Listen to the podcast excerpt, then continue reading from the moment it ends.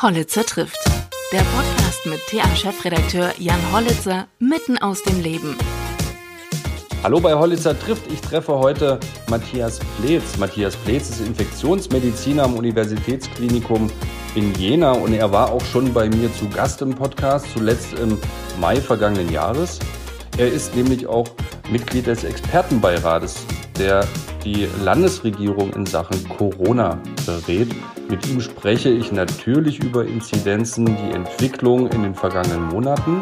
Und er sagt, dass bei der Masse an Impfstoff, der gerade verfügbar ist, eine Impfpriorisierung eher hinderlich ist. Und zudem sagt er, dass aus wissenschaftlicher Sicht der Lockdown, wie er gerade gefahren wird, so nicht gerechtfertigt ist. Ich wünsche viel Spaß dabei.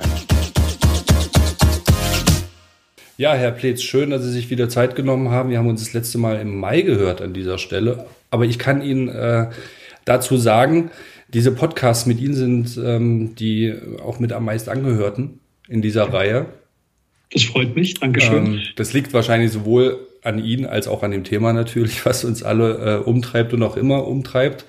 Und ähm, da wäre die erste Frage auch, haben Sie denn aus Expertensicht für uns auch ähm, gute Nachrichten mitgebracht, die uns Thüringern ja oder ja gerade uns hier vielleicht auch ähm, mal helfen würden, ein bisschen Perspektive zu sehen. Denn wir sind ja leider der Hotspot in Deutschland. Das stimmt, das muss man ganz klar so bekennen. Aber es gibt natürlich gute Nachrichten und ich glaube, die guten Nachrichten, die kommen vor allen Dingen aus dem Feld der Impfungen. Zum einen haben wir jetzt in Deutschland generell drei zugelassene Impfstoffe und nachdem Thüringen am Anfang ja kritisiert wurde, dass es nicht schnell genug geht, nehmen wir seit einigen Wochen mittlerweile oftmals den Spitzenplatz in Deutschland ein, was die Durchimpfungsrate angeht. Und da muss man wirklich sagen, das hat die K V gut organisiert, also im Vergleich auch zu anderen Bundesländern, das läuft wirklich gut. Natürlich muss man als Infektiologe immer noch sagen, dass generell das Tempo in Deutschland im Vergleich zu anderen Ländern noch nicht so ist, wie man es sich eigentlich gerne wünschen würde. Und eine weitere gute Nachricht ist, dass es immer mehr zugelassene Impfstoffe gibt. Und wir dürfen an der Stelle auch nicht vergessen, wenn wir, darüber werden wir vielleicht noch sprechen, die Effektivitäten vergleichen, ob der eine zehn Prozent höher oder niedriger liegt als der andere. All diese Impfstoffe sind um Längen besser zum Beispiel als der Grippeimpfstoff, den wir seit Jahren einsetzen und von dem wir wissen, dass er viel Gutes bewirkt. Und die W H O hatte ja im letzten Jahr gesagt, jeder Impfstoff, der über fünfzig Prozent Wirksamkeit bringt, ist ein absoluter Zugewinn und soll zugelassen werden. Und jetzt haben wir Impfstoffe mit einer Wirksamkeit von achtzig bis neunzig und über neunzig Prozent. Das sind schon sehr, sehr gute Nachrichten. Woran liegt es denn, dass das Impftempo so oder dass die Impfungen so schleppend vorangehen im Vergleich zu anderen Ländern? Ich glaube, das liegt daran, das ist jetzt meine ganz persönliche Meinung, dass die Deutschen versuchen, das möglichst korrekt und gerecht zu gestalten und dass der Pragmatismus an der Stelle fehlt.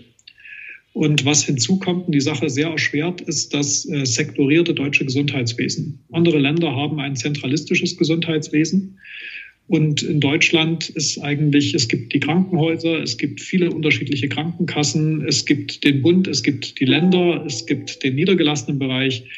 Und all das irgendwie sozusagen zu einer Strategie zu entwickeln, ist definitiv nicht einfach. Und dann kam hinzu, dass wir natürlich gerade zu Beginn des Jahres eine Impfstoffknappheit hatten, die sich jetzt in den nächsten Wochen, Monaten deutlich bessern wird. Also es gibt schon einige Experten, die sprechen davon, dass wir vielleicht im Sommer eine Impfstoffschwemme haben. Und es gibt ja auch schon Berichte zum AstraZeneca-Impfstoff, dass in verschiedenen Bundesländern, und da muss ich auch sagen, nicht in Thüringen, da bin ich auch ganz stolz auf die Thüringer, die da hier eine sehr rationale Sicht offensichtlich auf die Dinge haben, dass der, dieser Impfstoff in anderen Bundesländern zum Teil eben auf Halde liegt und nicht eingesetzt wird.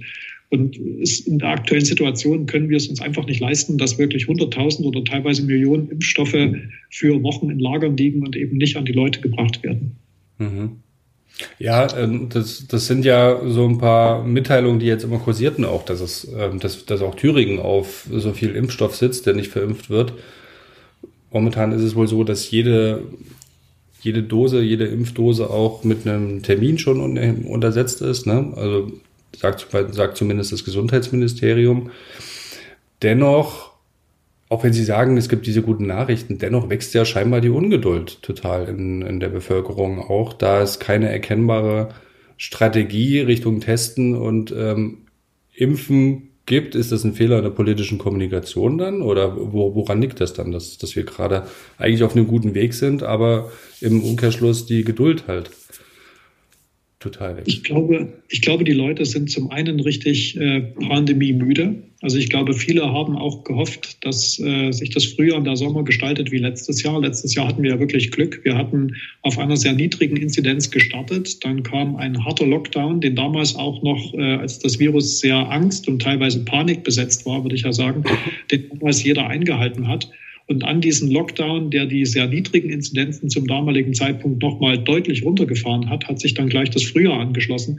Und wir hatten einen entspannten Sommer. Und ich glaube, dass sich viele eigentlich auf diesen Effekt gefreut haben. Und jetzt kommen die Impfungen noch dazu. Und irgendwie hat man den Eindruck, dieser Effekt bleibt jetzt momentan aus. Und viele sind mittlerweile sicherlich auch im, im Gastgewerbe an ihrer wirtschaftlichen Existenz, an Existenzgrenze angelangt. Und wenn es hier eben keine guten Konzepte gibt, glaube ich, das wird die Unzufriedenheit, äh, wird die Unzufriedenheit steigern. Das ist auch sicherlich nachvollziehbar. Und deswegen ist mein ganz persönlicher Eindruck, und ich kann jetzt nur als, als Wissenschaftler sprechen, weil ich habe auch in den letzten Monaten immer wieder, wenn ich mit Politikern oder mit Beamten von Institutionen gesprochen habe, gesehen, wie schwer das ist, ein Konzept, was man als Wissenschaftler sagt, also wir müssen jetzt schnell impfen, wie schwer das sozusagen ist, das rechtskonform umzusetzen und was das für Abstimmungen bedeutet. Deswegen, ich kann den Arbeitsaufwand hier gar nicht so richtig einschätzen, aber ich glaube, der Weg aus der Pandemie ist vor allen Dingen das Durchimpfen der Bevölkerung. Und wir haben ja gute Beispiele mittlerweile aus Israel, die haben ja auch keine weiteren Lockdowns dann mehr gemacht. Die Zahlen gehen da rapide nach unten. In England sieht es genauso aus und die sind halt ganz pragmatisch an die Sache rangegangen, währenddessen äh, in Deutschland zum Beispiel wirklich überlegt wurde am Anfang, die STIKO hat sich da sehr viel Mühe gemacht, die hat die Literatur gewälzt, äh, die hat quasi anhand der publizierten Daten ausgerechnet, wie hoch ist das Sterblichkeitsrisiko, bei welchem Alter, bei welcher Grundkrankheit und hat in einem ganz transparenten Prozess äh, sozusagen eine Priorisierung erarbeitet. Der Punkt ist einfach, auch wenn ich diese wissenschaftliche Leistung anerkenne, und die STIKO kann auch gar nicht anders, weil die STIKO... Ständige Impfkommission ist das STIKO. Ja. Genau, die Ständige Impfkommission. Die STIKO ist in einem Korsett. Sie muss sich an solche Maßnahmen halten, denn sie muss auch dem gemeinsamen Bundesausschuss berichten und ist angehalten, quasi auch die Impfungen immer zu überschlagen, ob das Ganze wirtschaftlich ist et cetera. Das hat hier jetzt vielleicht nicht so die Rolle gespielt, aber es ging vor allen Dingen darum, das transparent und nachvollziehbar zu machen. Und das dauert, glaube ich, einfach in der aktuellen Situation manchmal viel zu lang. Mhm. Und auch die Entscheidung, den AstraZeneca-Impfstoff erstmal nicht für die über fünfundsechzigjährigen zu empfehlen, ist aus wissenschaftlicher Sicht eine absolut nachvollziehbare Entscheidung gewesen. Denn in dieser Impfstudie zum AstraZeneca-Impfstoff waren bei den über fünfundsechzigjährigen in jeder Gruppe nur etwa dreihundertzwanzig bis dreihundertfünfzig Menschen eingeschlossen. Und da gab es jeweils nur einen Infektionsfall. Da können Sie keine Effektivität berechnen. Und die STIKO hat gesagt, uns fehlen die Daten. Wir sprechen ja erstmal keine Empfehlung aus. Wie gesagt, wissenschaftlich total sauber, nachvollziehbar. Aber ich würde mal sagen, das ist ein Verhalten, das Friedenszeiten angemessen ist. Und wir haben eben diese Friedenszeiten derzeit nicht. Und ich glaube, wir müssen einfach pragmatischer und schneller werden. Und das ist das, wo sich, glaube ich, viele, viele schwer tun, weil man natürlich auch nicht von den Sicherheitsstandards abrücken möchte, was auch nachvollziehbar ist. Mhm. Das ist jetzt die eine Säule, diese eine der vier beschworenen Säulen, die auf denen weitere Maßnahmen fußen sollen Richtung Öffnung und Lockerung, das, das Impfen. Und das andere ist das, ist ja das Testen. Da gibt es ja auch noch einen ziemlichen Flickenteppich. Ähm, da gibt es viele Willensbekundungen, dass man sagt, ähm, wir müssen auf jeden Fall viel testen. Ähm, es scheint aber auch nicht so richtig organisiert zu sein. Aus Ihrer Sicht als Medi- als Mediziner, wie wichtig ist denn das Testen tatsächlich? Also ich persönlich würde sagen, wenn ich jetzt Politiker wäre und hätte über ein begrenztes Budget zu entscheiden und müsste mich zwischen Testen und Impfen entscheiden, dann würde ich äh, das meiste meines Budgets und die, meiste, die meisten Ressourcen, die ich habe, in ein schnelles Impf-Rollout geben. Das Testen ist ja quasi immer nur ein Mechanismus, der, einen, der für eine bestimmte Zeit wirkt. der die Inzidenzen versucht eben niedrig zu halten, der ist enorm aufwendig.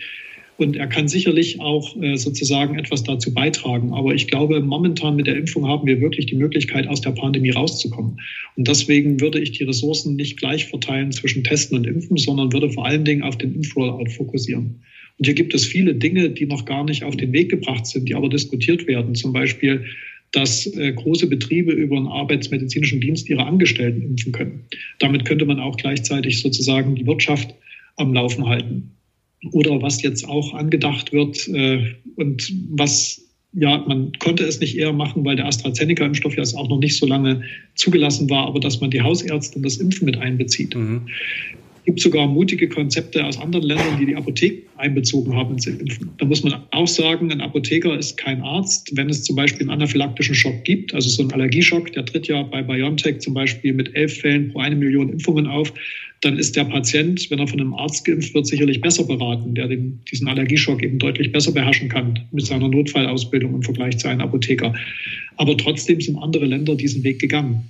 Und äh, ich glaube, wir haben viele Möglichkeiten, um eben eine schnellere Durchimpfung zu erreichen, noch nicht genutzt. Und dann gibt es immer theoretische Überlegungen, die eben sagen, deswegen haben wir auch noch keine Lockerungen für die Geimpften. Wir wissen noch nicht, ob die Geimpften in der Lage sind oder beziehungsweise ob die Impfung in der Lage ist, auch die asymptomatischen Infektionen zu verhindern. Das heißt, ob Geimpfte nicht nur nicht mehr erkranken können, sondern ob sie auch keine stillen Überträger mehr sind. Und dazu muss man sagen, gibt es mittlerweile Daten aus Israel, die sehr gut publiziert wurden in einem der besten äh, medizinischen Fachjournale mit äh, etwa eins Komma zwei Millionen Datensätzen, die da ausgewertet wurden. Und da hat man gesehen, dass eben nach der zweiten Impfung, und Israel hat vor allen Dingen Pfizer-BioNTech verimpft, die asymptomatischen Infektionen ebenfalls zu neunzig Prozent eingeschränkt wurden. neunzig Prozent sind keine hundert Prozent, aber man kann wiederum sagen, wenn die ganze Bevölkerung durchgeimpft ist und es gibt noch ein paar asymptomatische Träger und das Virus zirkuliert noch ein bisschen, kann es ja keinen Schaden anrichten, wenn alle geimpft sind und eben nicht schwer erkranken können. Jetzt sind wir beim Testen gewesen. Ähm, testen und dann kommt man zwangsläufig auf die Inzidenz. Und wir reden ja schon lange über die Inzidenz und ich glaube, es gibt nicht nur so eine Pandemiemüdigkeit, es gibt auch eine Inzidenzmüdigkeit mittlerweile. Dass man sagt, man soll nicht so viel auf die Inzidenzen schauen. Und wenn man jetzt mehr testet, ähm, steigen natürlich auch die Inzidenzen. Nur ähm, der Inzidenz ist natürlich auch der Wert, der maßgeblich gerade für alle Öffnungsschritte ist. Also das, was in der, im Bund, in der Bund-Länder-Runde beschlossen wird, äh, was in der Verordnung, in der Thüringer Verordnung kommuniziert wird, ist immer an die Inzidenz gebunden. Ist es denn äh, richtig, dass wir auf diese Inzidenz schauen? Oder da müssen da andere Dinge mit rein? Sie haben es eben gesagt, wenn ich jetzt zum Beispiel an Weimar denke, jetzt rede ich ganz schön lange, äh, merke ich gerade, äh, wenn ich jetzt an Weimar denke, äh, die testen natürlich auch, ähm, wollen aber die Geschäfte öffnen und haben, haben gesagt, sie gucken lieber auf ihre Bettenauslastung. Das ist für die ein, ein größerer Wert, das Gesundheitssystem äh, oder ein, ein schwerwiegenderer Wert. Äh, das Gesundheitssystem könnte noch andere Fälle vertragen, weil die Betten sind noch nicht so ausgelastet. Und hinzu würde ja dann eigentlich kommen, wenn Sie sagen, das Impfen ist so das Wichtige, müsste man sich ja eigentlich auch die, ähm, die Impfquote dann anschauen, die regionale oder vor Ort. Wie viele Menschen sind, sind schon geimpft, geimpft, dass man das mehr an andere Parameter und Kriterien hängt, als nur an die Inzidenz? Das ist eine, eine sehr kluge Frage. Also die Inzidenz hat natürlich den Vorteil, dass sie ihnen einen Zeitvorteil von etwa drei bis vier Wochen verschafft, bis die Patienten sozusagen die Krankenhausbetten auslasten. Mhm. Wir wissen ja, wir haben alle gelernt, dass diese Pandemie einer Exponentialfunktion folgt. Das heißt, die Fallzahl kann sich eben von Tag zu Tag verdoppeln sozusagen. Und dann kann das System sehr schnell dekompensieren. Und wenn sie ab einer bestimmten Krankenhausauslastung dann sozusagen äh, die Maßnahmen dann einführen und wieder einen Lockdown verhängen, dann dauert es noch mal drei bis vier Wochen, bevor diese Maßnahmen greifen. Und in dieser Zeit werden aber weiter Menschen, die sich schon infiziert haben, diese schweren Verläufe erleiden. Weil wir brauchen ja von der Infektion sozusagen, dauert es ja erstmal etwa fünf Tage, bevor sie die ersten Symptome entwickeln. Dann dauert es in der Regel nochmal eine Woche, die man sich mit einer leichten Erkältung herumschlägt. Und dann beginnt sozusagen für die meisten, wenn es einen schweren Verlauf gibt, diesen Verlauf, der ein Krankenhaus oder die Intensivstation erfordert. Mhm. Das heißt, jede Maßnahme, wenn Sie eine Lockdown-Maßnahme verhängen und wollen dann sehen, welchen Effekt hat es auf Ihre Intensivstation, brauchen Sie drei Wochen Geduld. Und in dieser Zeit läuft das, was bislang sozusagen an Infektionen sich ausgebreitet hat, von der klinischen Entwicklung her weiter. Und deswegen bin ich so ein bisschen hin und her gerissen, ob ich die Bettenauslastung gut finde, weil das kann gut sein, wenn man da zu spät reagiert, dass man dann wieder hinterher rennt. Mhm. Und das hat wir in Deutschland glücklicherweise vermeiden können, muss man ganz klar sagen. Und das haben andere Länder ja eben nicht geschafft, das zu vermeiden. Mhm. Was aber sicherlich, wenn man sich die Inzidenzen ansieht, was sicherlich wesentlich ist, dass man sich die Inzidenzen in Altersgruppen ansieht. Das wird auch in dem Thüringer Bericht ausgewiesen. Denn wir wissen ja, wenn die Inzidenz bei Kindern zum Beispiel ansteigt, dass es hier überhaupt keine Krankenhausauslastung nach sich zieht. Währenddessen die Inzidenz bei den über sechzigjährigen ansteigt, wir durchaus damit rechnen müssen, dass wir Intensivbetten brauchen. Man darf nicht vergessen, an der Stelle, es gibt auch immer wieder Verläufe bei jüngeren Menschen, die auch auf der Intensivstation landen. Und was wir auch gelernt haben, die normale Krankenhausliegezeit für eine Lungenentzündung liegt so zwischen neun bis zehn Tage. Und die Corona-Patienten, die liegen gerade auf den Intensivstationen ungefähr zwei- bis dreimal länger. Mhm. Und dann ist das Bett natürlich für einen sehr langen Zeitraum auch geblockt. Also das ist alles nicht so einfach. Und das war ja auch das Jahr der Modellierer. Auch die Kanzlerin hat sich ja viel auf Modellierer verlassen. Und ich kenne auch Kollegen, die da wirklich sehr gute Modelle geliefert haben. Aber diese Modelle, die funktionieren in der Regel immer nur für einen gewissen Zeitraum. Dann ändert sich was und dann ändert sich auch die Vorhersage ganz schnell. Also das, was momentan versucht wird, ist so eine Mischung aus äh, gesundem Menschenverstand und dem, was Modelle prädizieren. Und ich persönlich hätte auch gar keine andere Lösung, wie man damit umgeht. Mhm. Bis auch, wie gesagt, das Einzige, ich, ich weiß, Sie haben auch andere Dinge angeschnitten, aber ich wäre nicht müde zu betonen, die einzige Möglichkeit hier wirklich, und ich würde wirklich alles ransetzen, ist die schnelle Durchimpfung. Also sollte man weiterhin die Inzidenzen als Maßstab nehmen oder, oder nicht?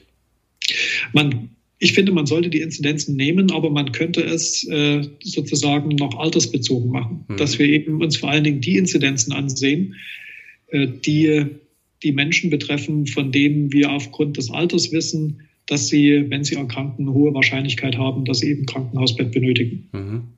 Das würde es etwas verfeinern, aber es würde natürlich auch wieder mehr Aufwand bedeuten, das so genau abzubilden. Und was ich auch schon in der ersten Welle gesehen habe, ist, dass man halt sich bemüht, so wissenschaftliche Modelle, was wir halt schnell, sage ich mal, ausrechnen und was auch plausibel ist, dann in Verordnungen zu pressen, die halt auch politisch abgestimmt werden müssen und mitgetragen werden müssen. Und das ist halt ein Prozess, der der Dynamik des Infektionsgeschehens oft hinterherhängt. Das ist einfach systembedingt. Ja, und dann ist, ne, ist natürlich einiges auch politisch getrieben, dass... Ähm kommt dann halt auch noch dazu. Aber ähm, Sie, Sie sind ja Mediziner und äußern sich da jetzt nicht politisch. Ähm, wir sehen es ja gerade, Sie haben es gerade gesagt, Inzidenzen in den Altersgruppen. Ähm, ich glaube, bei den über siebzigjährigen, über achtzigjährigen hat sich ja die Inzidenz auch wirklich jetzt, wir sind bei siebzig Prozent Durchimpfung, wenn ich, wenn ich da richtig die letzte Zahl in, in Erinnerung habe, gehen die Inzidenzen ja wirklich rapide runter. Und ähm, nach den Schulöffnungen und Kita- oder Kindergartenöffnungen sieht man aber auch, dass dort die Inzidenz innerhalb von acht Tagen sich, glaube ich, verdoppelt hat, ne? Auf zweihundert jetzt, bei, bei unter Sechsjährigen zum Beispiel. Das ist richtig. Ähm, aber wie gesagt, wir wissen ja, dass Kinder mit sehr, sehr hoher Wahrscheinlichkeit einen ganz blanken Verlauf nehmen. Und ähm, Sie über, haben aber schon gesagt, das über, war... Nur kurze Zwischenfrage, übertragen die dann aber nicht auch an Ältere?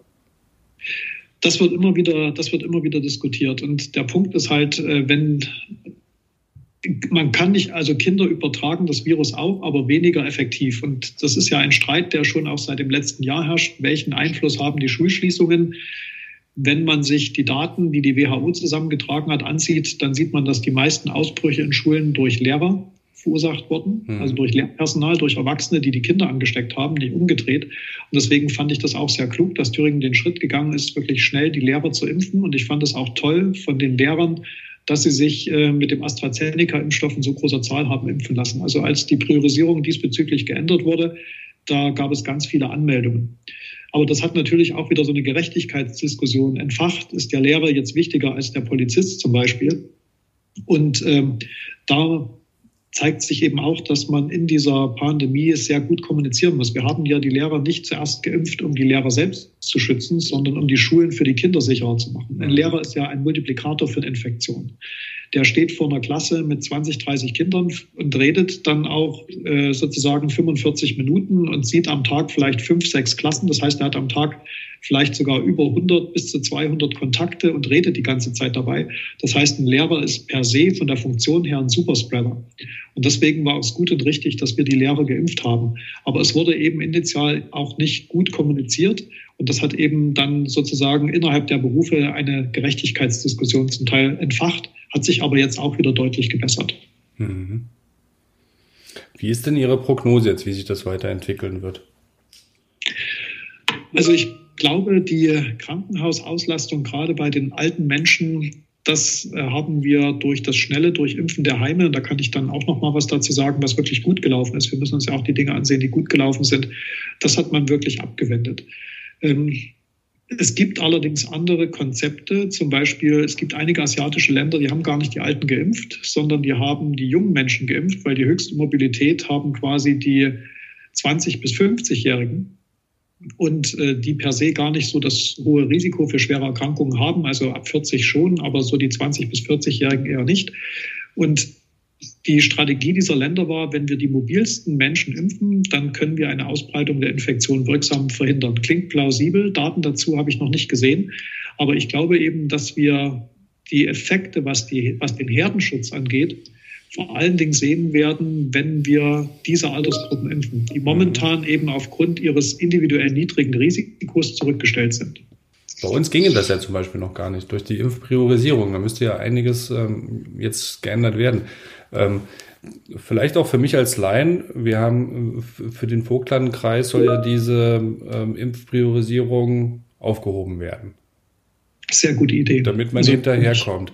Ist es dann eher dynamisch zu verstehen, also angepasst auf eine Region, da wo man gerade ein hohes Infektionsgeschehen hat, ähm, sollte man breit impfen und woanders sollte man zielgerichtet nach Altersgruppen impfen, oder ergibt diese Priorisierung keinen Sinn und man sollte gleich überall das verimpfen, was da ist, egal wer will? Sie haben, ich finde den, das Beispiel vom Vogtlandkreis finde ich ganz hervorragend, weil ähm, wenn ich jetzt ein bisschen provokant formuliere, ähm, es ging bei dem Impf-Rollout vielen Leuten auch um Gerechtigkeit. Aber Gerechtigkeit ist ein soziales Konzept, kein biologisches Konzept. Und mhm. wir haben es hier mit einem biologischen Problem zu tun. Mhm. Und diese Gerechtigkeit, was die Impfpriorisierung angeht, was, wie gesagt, auch gut war. Wir wollten Todesfälle verhindern. Und das sollte auch unser erstes Ziel sein. Das haben wir gut erreicht mit der Durchimpfung der Älteren zu einem Zeitpunkt, wo der Impfstoff knapp war. Aber mittlerweile, wo immer mehr Impfstoff da ist, ist die Priorisierung in meinen Augen eher hinderlich.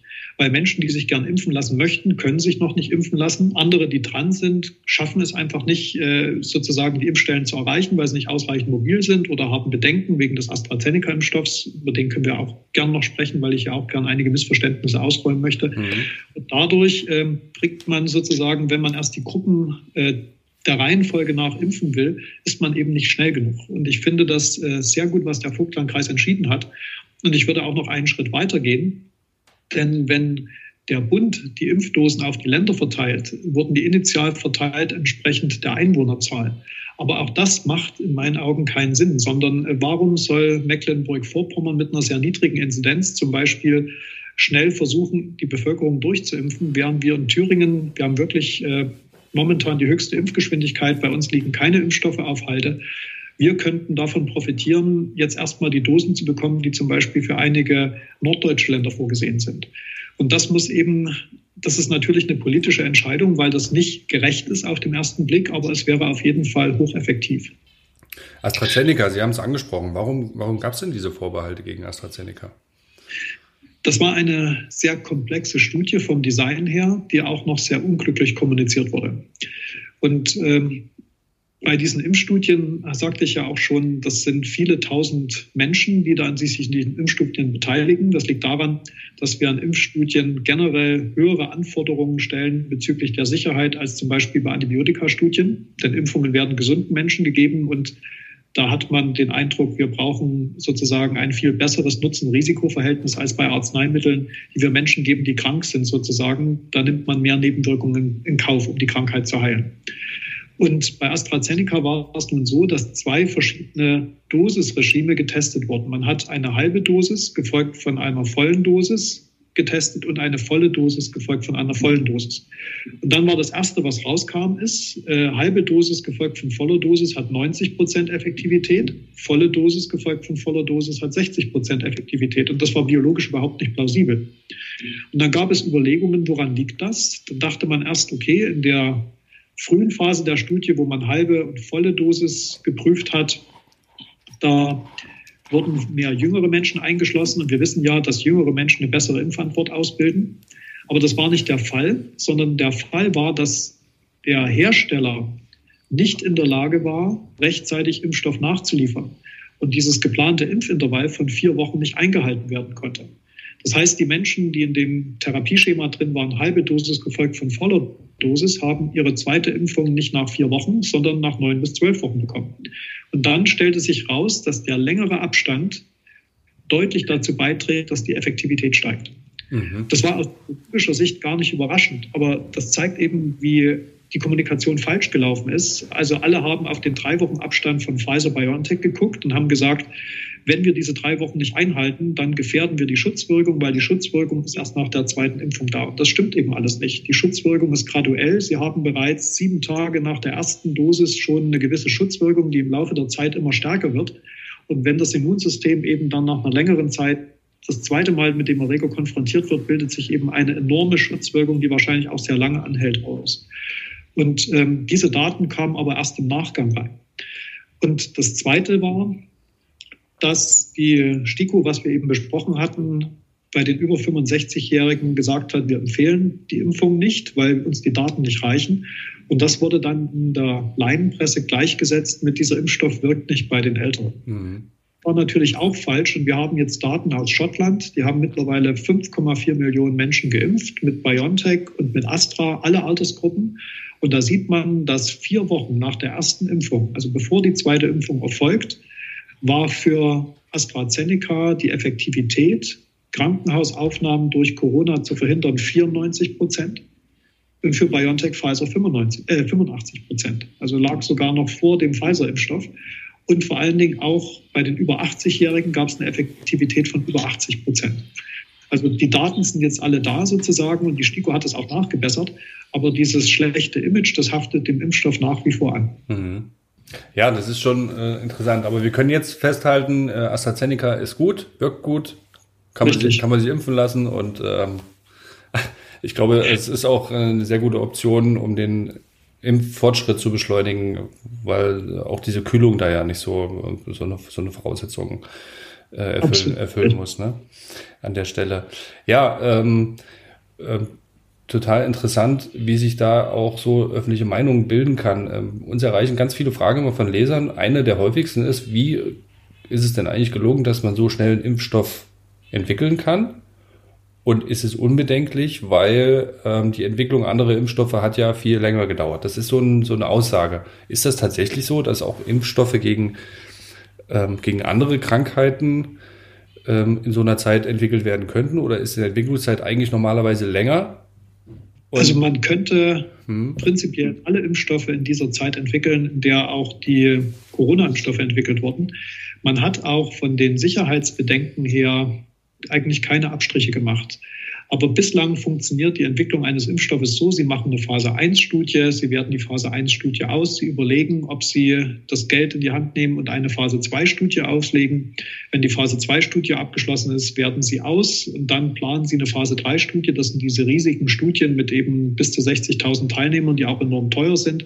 Und wenn die Daten fertig sind, dann sammeln sie die Daten, reichen sie bei den Zulassungsbehörden ein, die prüfen die. Ich kann Ihnen jetzt den Zeitraum gar nicht nennen, aber ich glaube, das sind mehrere Monate, die die Zulassungsbehörden Zeit haben, die zu prüfen.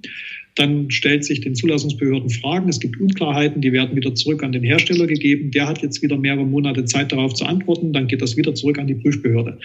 Und man hat all diese Dinge sozusagen jetzt einfach ineinander verschoben. Man hat zum Beispiel mit der Phase drei schon angefangen. Da war die Phase zwei noch gar nicht abgeschlossen. Das bedeutet natürlich ein Risiko für den Hersteller, weil wenn die Phase zwei dann in der Endauswertung zeigt, dass es keinen Effekt gibt, dann hat man eine Phase drei Studie investiert, mhm. die man dann abbricht und hat quasi viel Geld verbrannt. Also man hat mit einem höheren Risiko eine höhere Geschwindigkeit erkauft. Und zwar ein höheres, sage ich mal, investives Risiko, nicht ein höheres Sicherheitsrisiko. Und auch die Zulassungsbehörden wurden unter Druck gesetzt, denn es gab ein sogenanntes Rolling Review. Das heißt, sobald der Hersteller Daten hatte, hat er die schon an die Zulassungsbehörde gegeben, die sofort geprüft haben, geguckt haben, was ihnen unklar ist und die Fragen auch sofort wieder zurück an den Hersteller gegeben haben, der die Fragen auch wieder sofort beantwortet hat. Mhm. Und das zeigt eigentlich, wie effektiv das Ganze sein könnte. Mhm. Und das ist wirklich in der Hinsicht gut gelaufen. Sicherheitsabstriche gab es nicht. Man sieht im Studiendesign, sage ich mal, noch so das Bemühen, die Studien zu verkürzen. Also gerade bei Pfizer-BioNTech hat man die zweite Dosis nicht im Abstand von vier Wochen gegeben. Das ist eigentlich der Standardabstand für eine zweite Impfung. Äh, sondern hat drei Wochen gewählt, weil man gesagt hat, hier können wir noch eine Woche einsparen.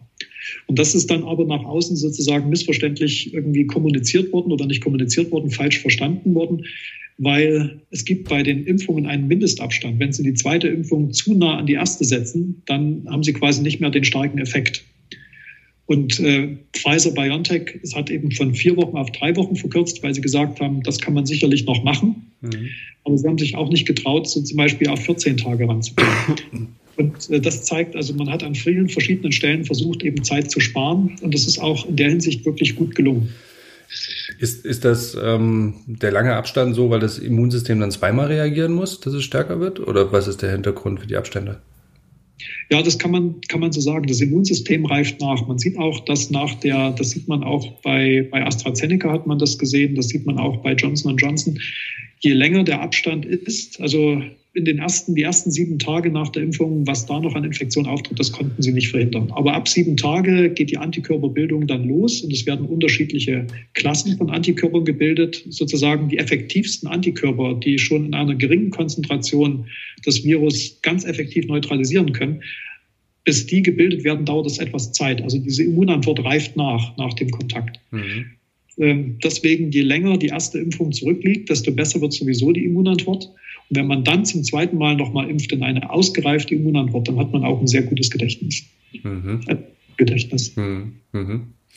Und muss ich mich eigentlich, also eine Grippeimpfung muss man ja jährlich machen.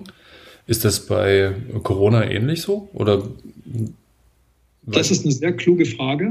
Da kann ich jetzt auch nur spekulieren.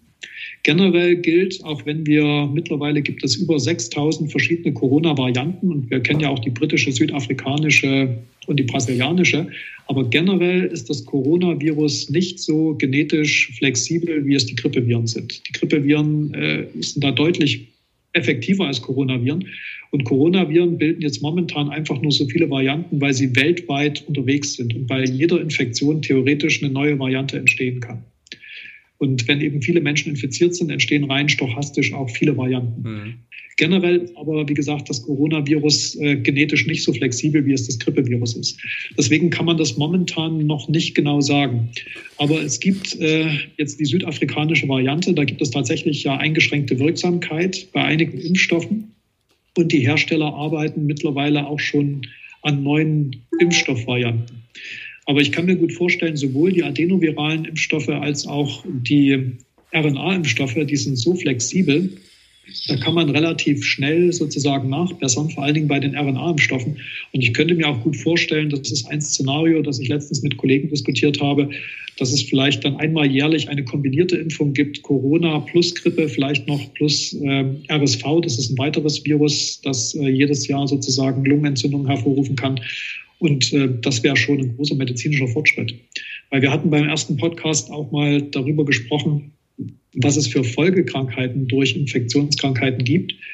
Und äh, zum Beispiel Herzinfarkte und Schlaganfälle, die bilden sich voll, häufig infolge der Grippe heraus. Das sehen wir eben, dass das im Winterhalbjahr deutlich zunimmt.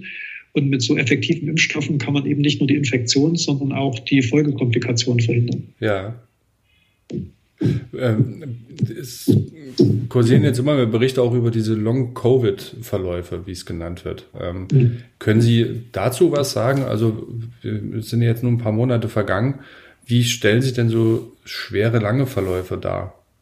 Hat man da was gelernt? Wir hatten ja das letzte Mal auch über Infarkte geredet, ähm, mhm. also auch Darminfarkt, also nicht nur Herzinfarkt, sondern auch andere Organversagen. Ähm, gibt es dazu neue Erkenntnisse? Also generell kann ein solches äh, Fatigue-Syndrom, meistens ist es Fatigue, also so eine Abgeschlagenheit, das kann sich auch nach anderen Infektionen herausbilden. Das kennen wir, typisch ist Epstein-Barr-Virus zum Beispiel. Das ist auch eine Infektion, die viele in der Jugend mal durchgemacht haben. Da dauert es auch ein paar Wochen, bis man wieder die gleiche Leistungsfähigkeit hat. Aber in dieser Masse, wie es jetzt in der Pandemie auftritt, kennen wir es bislang nicht. Also das scheint schon ein Merkmal zu sein, was typisch ist für die Coronavirus-Infektion. Und Frau Professor Heutelbeck, unsere Arbeitsmedizinerin, die hatte eine Umfrage gestellt an Thüringer Werktätige, die in der ersten Welle erkrankt waren. Das waren, glaube ich, so zwölfhundert Menschen, die angeschrieben wurden. Von denen hatten zwei Drittel geantwortet. Und von denen war, ich glaube, jeder Achte hat sich noch sechs Monate nach der Infektion dauerhaft auf Arbeit eingeschränkt gefühlt. Also das ist schon ein relevantes Problem, vielleicht sogar ein volkswirtschaftlich relevantes Problem, wenn man die Infektion würde laufen lassen. Mhm. Ähm, wir wissen noch nicht, die meisten, bei den meisten wird es dann besser. Es gibt alle möglichen Ausprägungen von diesem Long-Covid-Syndrom. Wie gesagt, Fatigue, diese Abgeschlagenheit, Konzentrationsschwäche, das ist wohl das häufigste. Es gibt auch viel Luftnot, was sich äh, dadurch erklärt, dass eben die bei einigen Menschen, wenn sie infiziert sind, die kleinsten Blutgefäße und Lungen verschließen, sodass der Sauerstoffaustausch nicht mehr so effizient erfolgen kann. Und das dauert offensichtlich, bis die wieder eröffnet werden, wenn sie überhaupt eben vollständig wieder eröffnet werden können. Und ähm, das sind auch alles Dinge, die Sie nach einer leichten Covid-Infektion bekommen können. Das, also ist, das wäre jetzt nämlich genau, das wäre jetzt nämlich auch genau meine Frage. Wenn Sie diese Symptome so aufzählen, dann ist es ja wahrscheinlich wie bei anderen Krankheiten auch.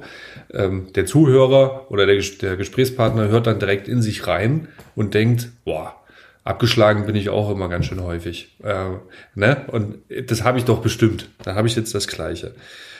Jetzt sagen Sie, nach den nach leichten Verläufen, kriege ich denn, also vielleicht geht es dem einen oder anderen Zuhörer ja jetzt auch so, ähm, kriege ich denn im Nachhinein noch raus, ob ich vielleicht schon mal erkrankt war und habe es einfach gar nicht mitbekommen, aber es gibt trotzdem diese äh, Nachfolgekrankheiten oder dieses äh, Syndrom? Das kann man Ähm, sicherlich prüfen, wenn einen das interessiert, indem man einen Antikörpertest macht. Also die meisten Labore, man kann zum Hausarzt gehen, sich Blut entnehmen lassen, und die meisten Labore, die die Hausärzte versorgen, bieten mittlerweile auch einen Antikörpernachweis gegen Coronaviren an. Dieser Test ist allerdings nicht sehr sicher, weil wir haben ja in der Neustadt-Studie gelernt, dass man nach einer milden Corona-Infektion durchaus die Antikörperspiegel wieder verlieren kann. Ja. Aber wenn er positiv ist, wenn man einen positiven Antikörpernachweis hat, dann ist das ein gutes, ein relativ sicheres Zeichen dafür, dass man tatsächlich eine Infektion durchgemacht hat. Es gibt mittlerweile, die Wissenschaft ist im Fluss bei diesen Post- und oder Long-Covid-Syndromen. Wir haben auch am Uniklinikum eine Ambulanz, die Professor Steimach leitet, wo diese Patienten dann sich melden können. Und wir haben dann verschiedene Fachdisziplinen, die sich um diese Patienten kümmern. Wir wollen auch Studien anbieten diesen Menschen. Es gibt zum Beispiel jetzt Berichte, das sind Einzelfallberichte, die zeigen, dass bestimmte Menschen mit einem Long-Covid-Syndrom davon profitieren, wenn sie sich nach der Infektion nochmal impfen lassen. Also das sind jetzt, äh, tausche ich mich mit Ihnen nicht über gesichertes wissenschaftliches Wissen aus, sondern Dinge, die momentan als mögliche Ursache diskutiert werden. Und es gibt eben Überlegungen, ob es tatsächlich Menschen gibt, deren Immunsystem nicht in der Lage ist, das Virus komplett äh, sozusagen zu eliminieren im Körper, sodass das Virus noch irgendwo sitzt und von dort aus so eine chronische Entzündung unterhält. Das ist eine Hypothese. Und äh, wir haben auch einen Fallbericht publiziert von einer Von, von einem Patienten, der eine immunsuppressive Therapie hatte und drei Monate nach der Erstinfektion nochmal erkrankte. Wir haben das Virus dann sequenziert und konnten sehen, dass es exakt das gleiche Virus war, der gleiche Virusstamm war wie bei der ersten Infektion, der offensichtlich drei Monate im Körper dieses Patienten persistiert hat. Das ist relativ ungewöhnlich, dass Viren so lange persistieren, zumindest diese R N A-Viren. Wir kennen das von den Herpesviren, aber wir kennen das eigentlich nicht von R N A-Viren. Und das ist etwas, was noch nicht ganz verstanden ist. Und in dem Zusammenhang ist es für mich durchaus plausibel, dass, wenn das die Ursache für mein Long-Covid ist, dass ich halt irgendwo noch einen Virusherd habe, der da vor sich hinschlummert, dass dann mit der Impfung sozusagen die Möglichkeit besteht, den zu eradizieren. Und die STIKO hat ja auch jetzt empfohlen in ihrer Aktualisierung, also diese, diese erste Revision der Impfempfehlung, dass Menschen, die bereits eine Infektion hatten, im Abstand von sechs Monaten, das ist ein pragmatischer Abstand, den man hier gewählt hat, nochmal geimpft werden sollen. Die Idee der STIKO dahinter war allerdings nicht sozusagen Long-Covid-Symptome damit zu bekämpfen, sondern die STIKO hat gesagt, wir wissen, dass nach milden Infektionen oftmals keine ausreichende Immunantwort aufgebaut wird. Das ist ja genau die Strategie des Virus. Wenn das Virus bei jedem Menschen eine starke Immunantwort induzieren würde, dann hätte es sich jetzt schon selber eradiziert. Ja, ja. Ähm, aber dass man mit der Impfung sozusagen eine bessere Immunantwort erreicht als durch eine milde natürliche Infektion. Ja, es ergeben sich, das ist, das ist schon interessant, dass, ich, dass, dass wir uns jetzt zum Teil die gleichen Fragen stellen wie vor einem Jahr, immer noch. Ne? Also das ist... Ähm, ähm, irgendwie sind wir alle so, also Sie sind natürlich Experte, man, man ist so, so, so ein, als Laie auch so, so, ein, so ein wissenschaftliches Halbwissen hat man sich da erarbeitet, aber so richtig die großen Antworten und die Perspektiven hat man dann irgendwie doch nicht so richtig. Und man, man tappt noch so ein bisschen im Dunkeln, auch wenn Sie jetzt sagen, Sie haben gute Nachrichten mitgebracht.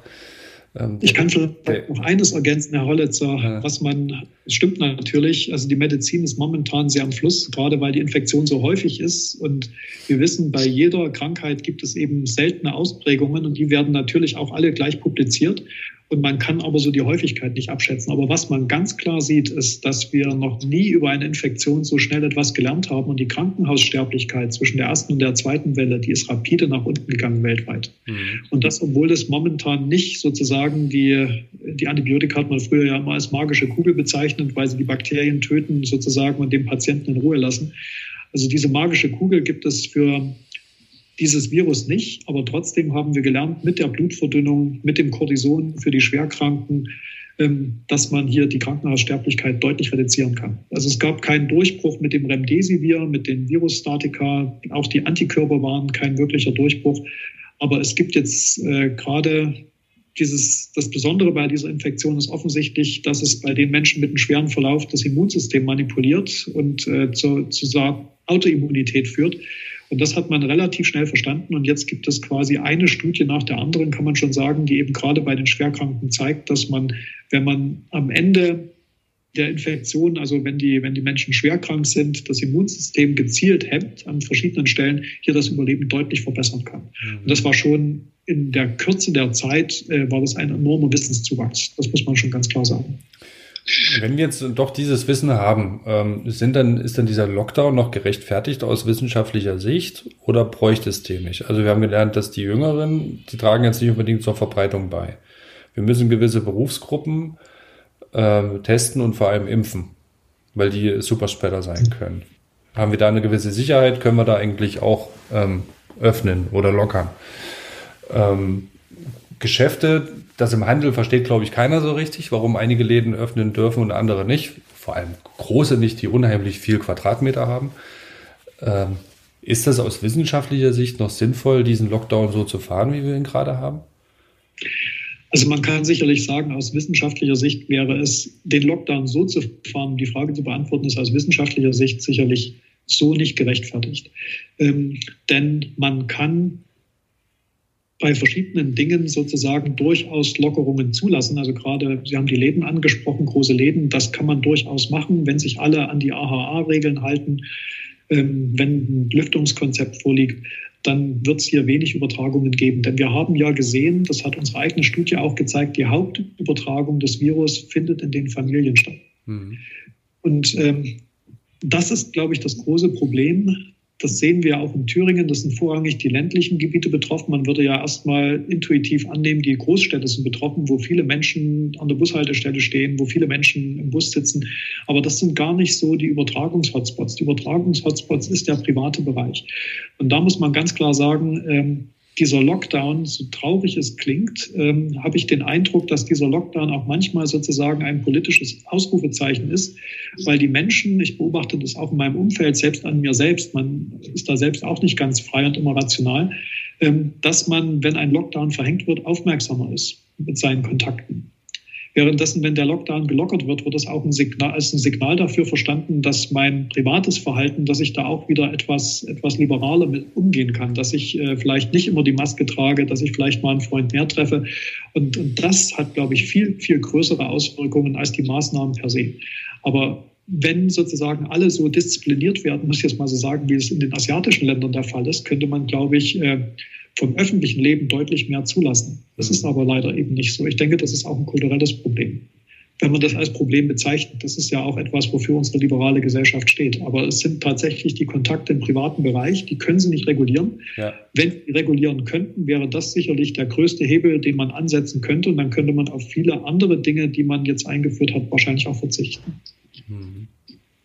Kulturelle, kulturelles Problem, das finde ich ganz interessant. Ich meine, die, im asiatischen Raum kennt man ja schon sehr lange Masken.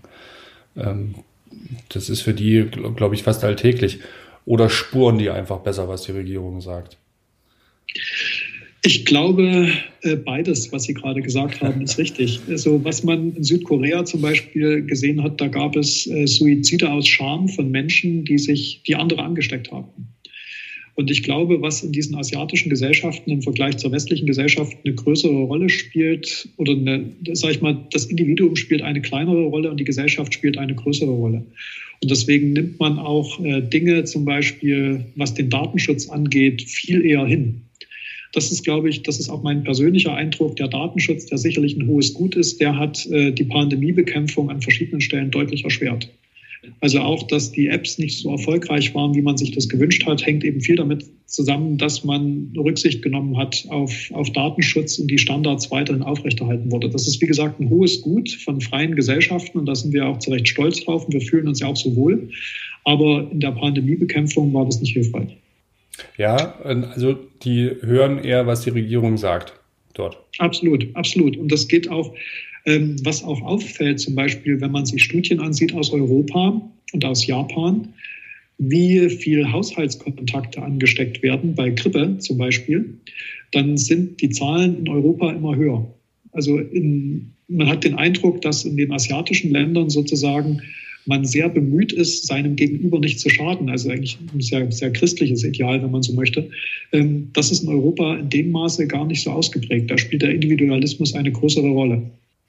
Ja, das ist ja, selbst wenn man jetzt also in sein eigenes Leben reinschaut, wann nimmt man sich auch direkt mal raus? Ne? Es gibt ja immer diesen schönen Spruch, ich gehe auf Arbeit ähm, ähm, oder ich gehe nicht auf, erst nicht auf Arbeit, wenn ich den Kopf unterm Arm habe, sozusagen. Also wenn ich wirklich, wenn es gar nicht mehr geht. Ähm, wenn ich, wenn ich todkrank bin, meinetwegen. Ne? Aber man schleppt sich ja doch irgendwie auf Arbeit, weil man so ein Pflichtbewusstsein hat. Aber dass man dann eben ganz viele Leute ansteckt, ich glaube, das Bewusstsein ist jetzt aber so entstanden. Ich bin gespannt, ob sich das auswirkt auf die Zeit nach der Corona-Pandemie und das, ob das ins normale Leben so Einzug hält. Also das muss man ganz klar sagen. Die Grippe, das gab es ja noch nie. Wir haben, mittlerweile haben wir Mitte März und es gab keinen einzigen Influenza-Nachweis über die Sentinel-Praxen des Robert-Koch-Institutes bislang. Das ist äh, ohne Beispiel. In der ganzen, seitdem wir die Grippe überwachen, ist das ohne Beispiel diese Saison. Das ist nicht nur in Deutschland so, in Australien, die ja auch eine sehr gute Influenza-Überwachung haben, ist die Grippewelle komplett ausgefallen. Das zeigt uns einfach, wie erfolgreich eigentlich all diese Maßnahmen sind, weil das Grippevirus wird genauso übertragen wie das Coronavirus, aber eben offensichtlich nicht ganz so effektiv. Ja. Und wir haben es gut angesprochen, also das ist ein falsch verstandenes Pflichtbewusstsein. Ich könnte mir gut vorstellen, dass es in der Zukunft so ist, wenn ich erkältet bin, dann bleibe ich eben zu Hause und wenn die Möglichkeit besteht, mache ich dann eben Homeoffice mit diesen digitalen Lösungen, die halt in der, in der, also in der Pandemie geschaffen wurden. Dass man wirklich dann häufiger zu Hause bleibt und durch das Homeoffice eben auch nicht sozusagen das Pflichtbewusstsein, das ja bei den Deutschen auch sehr stark ausgeprägt ist, dass man seinem Pflichtbewusstsein trotzdem nachkommen kann, aber trotzdem eben auch darauf achtet, seine Mitmenschen nicht anzustecken. Vielleicht noch eine letzte Frage, ähm, Bezug auf jetzt ein Jahr Lockdown im Prinzip. Ähm Also ich war seit einem Jahr nicht mehr krank, nicht mehr erkältet. Ich, ich kenne das, ich kenne das überhaupt nicht. Ich habe hab ja auch Kinder und die schleppen dann ab und zu auch mal was an. Aber das ist ähm, schon irgendwie auch ein bisschen, also es ist schön, man will ja nicht krank sein. Aber dann gibt's ja so diese kuriosen Folgefragen, haben mich auch schon andere gefragt. Ist es jetzt eigentlich schlecht, wenn man nicht mal mehr so, eine, so einen kleinen Schnupfen hat oder eine Erkältung? Leidet dann jetzt unser, die, die Leistungsfähigkeit unseres Immunsystems? Das ist eine sehr gute Frage, die sich auch Wissenschaftler stellen. Und ich kann hier nur spekulieren. Also wie so oft ist es selten so, dass man bei biologischen Dingen sagen kann, das ist gut oder das ist schlecht. Ein Vorteil sicherlich, wenn ich weniger Infektionen habe, dass es weniger äh, Schlaganfälle und weniger Myokardinfarkte. Und das sind immerhin noch sozusagen Todesursache Nummer eins in der Bevölkerung. Die werden durch die weniger Infektionen deutlich abnehmen. Das ist ein Vorteil. Auf der anderen Seite wissen wir, dass äh, zum Beispiel Infektionen oder wenn Kinder im Kindergarten sind und äh, dass da das Risiko für alle Allergien reduziert ist. Also man könnte mutmaßen, dass zum Beispiel auf der einen Seite diese Gefäßkomplikationen, Herzinfarkt, Schlaganfall et cetera, dass die abnehmen, aber dass vielleicht die Allergien dafür zum Beispiel zunehmen. Mhm. Und ähm, das sind ganz interessante Fragen. Also werden wir, glaube ich, viel lernen. Das wird aber erst in den nächsten Jahren publiziert werden, wenn man halt die größeren Zeitabstände überblicken kann. Mhm. Und in dem Zusammenhang muss man auch sagen, dass natürlich eine Impfung dann auch ein Vorteil ist, weil die Impfung ist ja sozusagen für das Immunsystem wie eine echte Infektion. Wieder ein bisschen Arbeit. Mhm. Genau. Herr Pletz, vielen Dank, dass Sie sich äh, wieder die Zeit genommen haben, und ich äh, glaube, uns werden die Themen auch nicht ausgehen. Das war jetzt der dritte oder vierte Podcast, den wir schon gemacht haben, und es ist äh, immer wieder spannend, aber ich würde mich freuen, wenn ich Sie dann demnächst wieder begrüßen könnte. Sehr gerne, das macht mir auch viel Freude, Dankeschön. Vielen Dank, und äh, Sie sind in Jena, wie ich sehe, ne? Dann korrekt, Grüße, Grüße nach Jena. Dankeschön.